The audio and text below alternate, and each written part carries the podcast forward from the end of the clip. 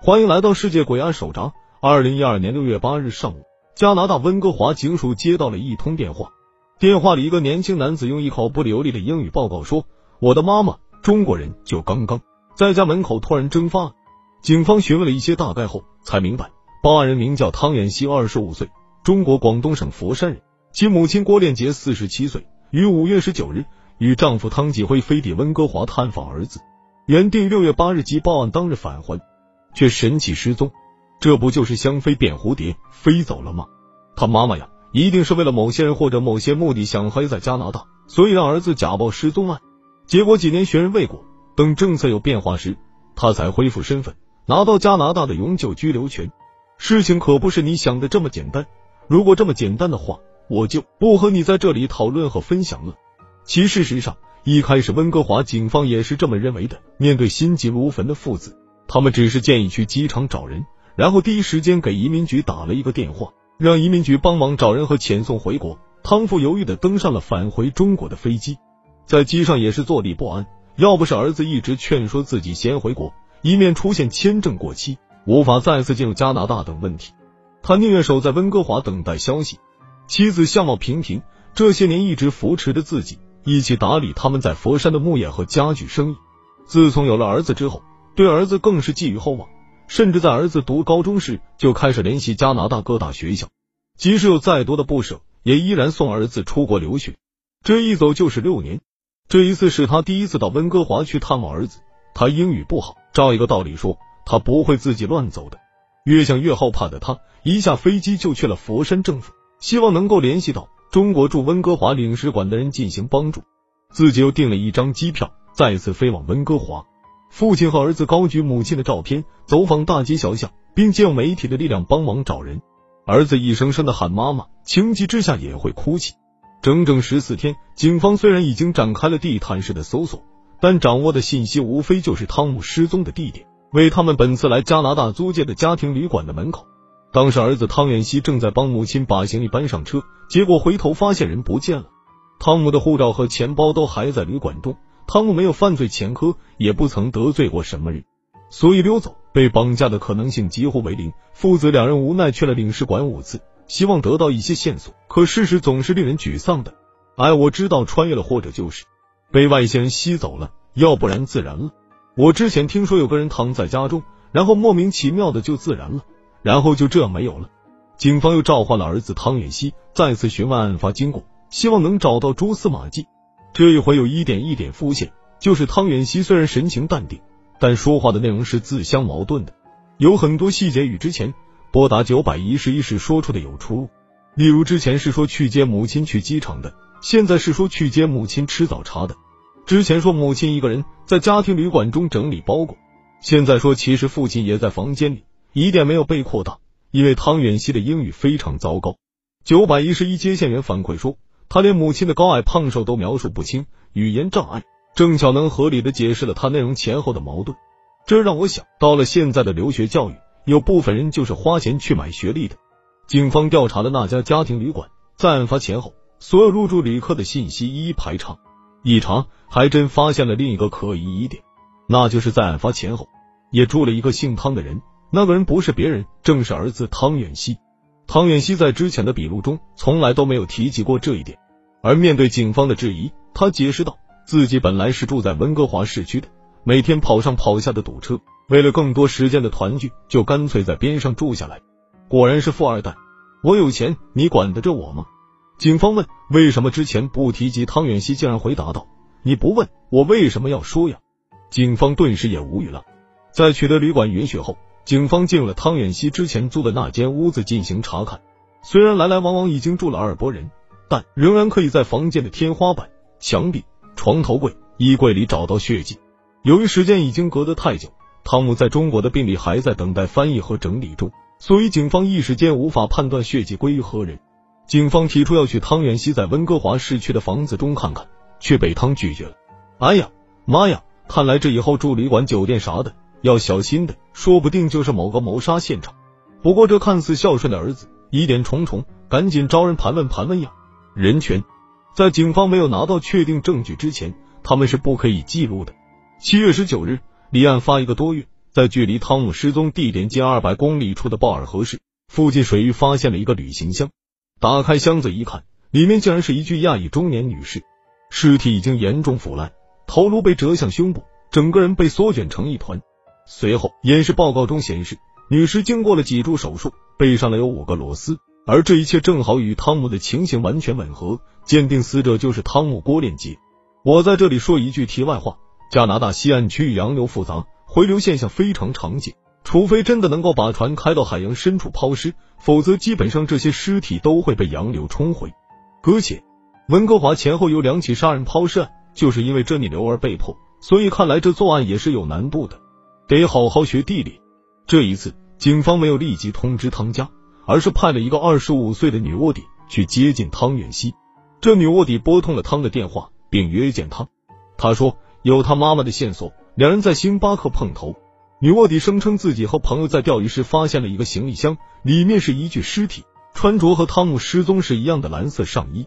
汤远熙还淡定起身走人，并说道：“我只想找回我的母亲，子虚乌有的讹诈不应该来找我。”女卧底在停车场上追上了他，并低声说：“兄弟，跟你说实话，其实我也是干黑道的。你妈这一看就是被人打死的，要不你给个价，否则我就把尸体交给警察了。”然后塞了张纸条给他。上面是联系电话。当晚做贼心虚的他回拨了电话，他说他没有钱，不过他有办法能搞到钱，要不然就是给父亲去一个电话，说母亲是被绑架的。他父亲是一个有钱人，一定会出现熟人的。再一次见面时，女卧底带着他见了自己的老大，一个声称三合会成员的香港人，当然了，也是卧底。老大对汤远西去说：“尸体的销毁问题吗？没有问题的，但是需要知道细节。”这样才能万无一失，防止警察的怀疑。哦，怪不得我听说这么多年，奇警一直在招募不同族裔、不同背景的人。除了基本英语的要求外，还要说当地语言。原来是在培养卧底。那这个案子正好让他们去练练手游。是的，一开始汤远熙也是有所怀疑的，但是当他从卧底老大口中得知了抛尸箱的大小、颜色、型号等，他就彻底相信了。不但详细的告诉老大。他是如何杀死母亲的，并且智商欠费的汤远熙还被老大套路了。老大告诉汤远熙，他认识一个人，癌症晚期快死了，让这个人给他顶罪是最合适不过的。但是这个人脑子在化疗时烧糊涂了，让汤远熙跟他演一下杀人的整个过程。老大还用手机拍下来，让顶包的人好好排列。当局者迷的汤远熙还真的惟妙惟肖的原封不动的演绎了一遍。完整的过程也被拍了下来，而之后居然和老大还预定了另外一件事情，那就是让老大顺顺把自己的父亲给干掉。他说：“我爸死了，他的钱都是我的，你开价我肯定出的。”还真是他杀了自己的母亲，居然还要去弑父，在外界面前，他又是那么尽力的去找他的妈妈，名奥斯卡影帝啊！在汤远熙的眼里，父母对自己一直是很严厉的，不但经济制裁，连行为都受到约束。他必须每三天给父母打个国际长途，每次通话时间不得少于二十分钟，要不然就停了下个月的生活费。他不可以交女朋友，连国内的初恋也被母亲给缴了。但是所谓上有政策，下有对策，他骗父母说要交学费、房租、买车买房，甚至办移民身份，这些父母都认为是合理的，所以都给钱了。而事实上，他有个同居女友，两个人嘻嘻哈哈，花着这些骗来的钱，过着的滋润小日子。他原本会在零九年拿到温哥华国学学院酒店管理专业的毕业文凭，但由于两门功课没有完成，所以到二零一零年才毕业。毕业以后也没有能够找到工作，只是在餐厅打打零工，每天做三到四小时，最多五小时，每个月的收入仅能够支付八百五十元的房租。他手上持有的是访问签证和永久居留权，沾不上边。而他这次事故可以说是一次爆发。案发那天，母亲正在收拾东西。无意间从一堆垃圾中发现了他的租车收据，才知道呀，儿子所谓的新车根本就不是买的，租来装门面的。母亲起了疑心，要求去他市区的房子看看。但这个时候，汤远熙的女朋友住在里面，如果母亲过去，肯定就露馅了。所以他几次阻拦，但失败了。终于，他起了杀心，用一把铁锤砸向母亲的头部数次，然后用枕头捂死了她。整个过程二十分钟。汤远熙把尸体装进了一个大的行李箱，运回了市区房子。之后，在八号早上回到了家庭旅馆，敲开了父亲的门，问有没有见到母亲。后来发生的，就像开篇所说，他在父亲第一次回国期间不慌不忙的抛尸，并且回到旅馆清理现场。他随身携带铁锤，还是心理变态啊？这里还有一个狗血剧情，他其实最爱的并不是和他同居的女友，而是他之前的女朋友。这个女孩子是他的高中同学，被汤姆强行拆散。他过去六年内，每次回国都会偷偷摸摸与这个女孩见面，甚至有一次在父母送他去机场后，他改签了机票，和中国女友双宿双飞一个月。这个和他前后八年的女友是他的挚爱，而汤姆则是他俩的绊脚石。在案发前一晚，这个女友在网上跟他聊天，说前几天他去做的人流是汤远熙的。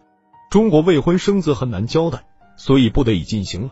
他安慰女友许久，心里对母亲总是怨恨载道，于是就拿了一把铁锤放进随身的包里，希望有机会就下手。这作案动机倒是很充分，可二十分钟的弑杀过程，妈妈会不会一直看着他的儿子？他会在想什么呢？为什么是我的儿子？我爱的孩子，他又如此对我，我应不应该祈求他对我手下留情？我的儿子，他真的不能再容忍我了吗？我是比较严格，可是这是因为爱的方式不同。我没错。我的儿子他有错吗？二零一二年九月七日，皇家骑警宣布此案侦破，逮捕汤远熙，并控告一级谋杀罪。而父亲在得知后皱起了眉头。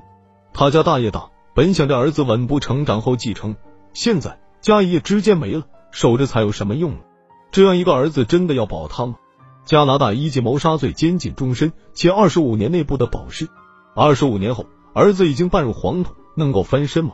如果能定为二级谋杀罪。起码服满十年后能够假释，而这一级和二级的区别就在于有无杀人意图和预谋。一边是世人已故的悲痛，一边是儿子命运的转折。顶着压力的康复一夜之间老了很多，或许是老糊涂了，也或许是内心还真的想去救儿子。他决定找一个好律师帮儿子打赢官司。Oh my god，脑子坏了！这样的儿子要他干吗？从一二年到一五年，整整三年，老父亲显示出了他自认为的父爱。他先是造谣出流言，说自己在国内养小三。这为什么要养小三？就是因为王妻是一个非常有控制欲的女人，她管丈夫是从头管到尾，包括剪什么发型、跟什么人吃饭、兜里揣着多少钱。而这种做法的反作用，就是自己干脆不顾家，找一个小三做安慰。这来温哥华租了两间房间，还有一个原因，就是因为夫妻分居，眼不见为净。郭恋姐有个不服管的老公，怎么办呢？她只好集中火力去控制儿子，强迫儿子以她的方式生活。如果不服，她就以各种方式去胁迫儿子。而这次来温哥华探亲，有另一种说法，就是因为他在国内听到风声，说儿子在这边交了女朋友。汤姆过来就是为了拆散他们的，因为他在佛山已经找了一个门当户对的儿媳了。在汤父的描述中，汤姆就是一个精神有问题的控制狂。儿子弑母证据确凿。唯一能解决的方法只有一个，给他铺一条精神病院。一个病态的家庭，父亲长期出轨，母亲控制儿子疯魔，精神病的妈养一个精神病的儿子，精神分裂可以不判罪的喽。可惜这儿子没有很好的配合父亲去演这一出戏，在多次精神评估中得分正常。为了得到更多的证明，齐警再次派卧底去打探虚实。汤远熙又一次傻不拉几的告诉新的卧底，说他很早就想杀掉他的父母了。尤其想在加拿大下手，因为这边的警察比较好骗。而他的计谋是先杀了母亲，再杀了父亲，然后继承他们全部财产。他会卖掉中国三套房子，和中国女友远走高飞。奇葩，这小事老不想想，他还杀了自己的父母，人家女孩还敢不敢嫁给他？万一有一天他连岳父岳母都给杀了，老爷子在正式开庭时还表示，这么大的一个男孩到哪里去倾诉他的情感呢？现在他自己的孩子没了，自己的谎言也会被母亲所发现，情急之下只有杀了母亲。这很显然是临时起意。在休庭时，老爷子从被告席走过，儿子主动问吃过了没，父亲很慈爱的回答吃了，你冷不冷？然后对儿子在开庭时的表现竖起了大拇指。很诡异的气氛和表现，那老爹你就一点都不为你的亡妻难过？还算好，你儿子一再表示要杀你，不然你就是同谋。有关汤远熙到底是否有预谋去弑母的讨论进行了五天，最后被裁决为二级谋杀罪，判刑十七年。这件事其实最重要的应该是父母对儿子的教育问题，就如同前段时间吴谢与弑母一案，都是扭曲家庭教育下的一种悲剧。虽然说儿子很可恨，但母亲就一点都不可怕吗？而是被整个家庭所溺爱的熊孩子，在物质上的溺爱换来的可能是精神上的控制，从而导致的性格偏差。汤父之所以想要保儿子，我想可能也是一种赎罪。一直说青春期有叛逆，但其实整个人生，只要你能够独立思考，就存在叛逆的可能性，只是能否自我控制，选择理智还是情感。父母对孩子的教育到底应该如何把握这个度？这不仅仅是孩子的自我调控，也是父母应该去思考和酌情处理的。没有对和错，只有大家是否走在同一道上。大家对此爱儿子弑母的极端行为，母亲严厉的管教，父亲的保子行为有何看法？我想听一听你的声音，欢迎留言。最后，希望大家点击订阅此专辑，我们下期见。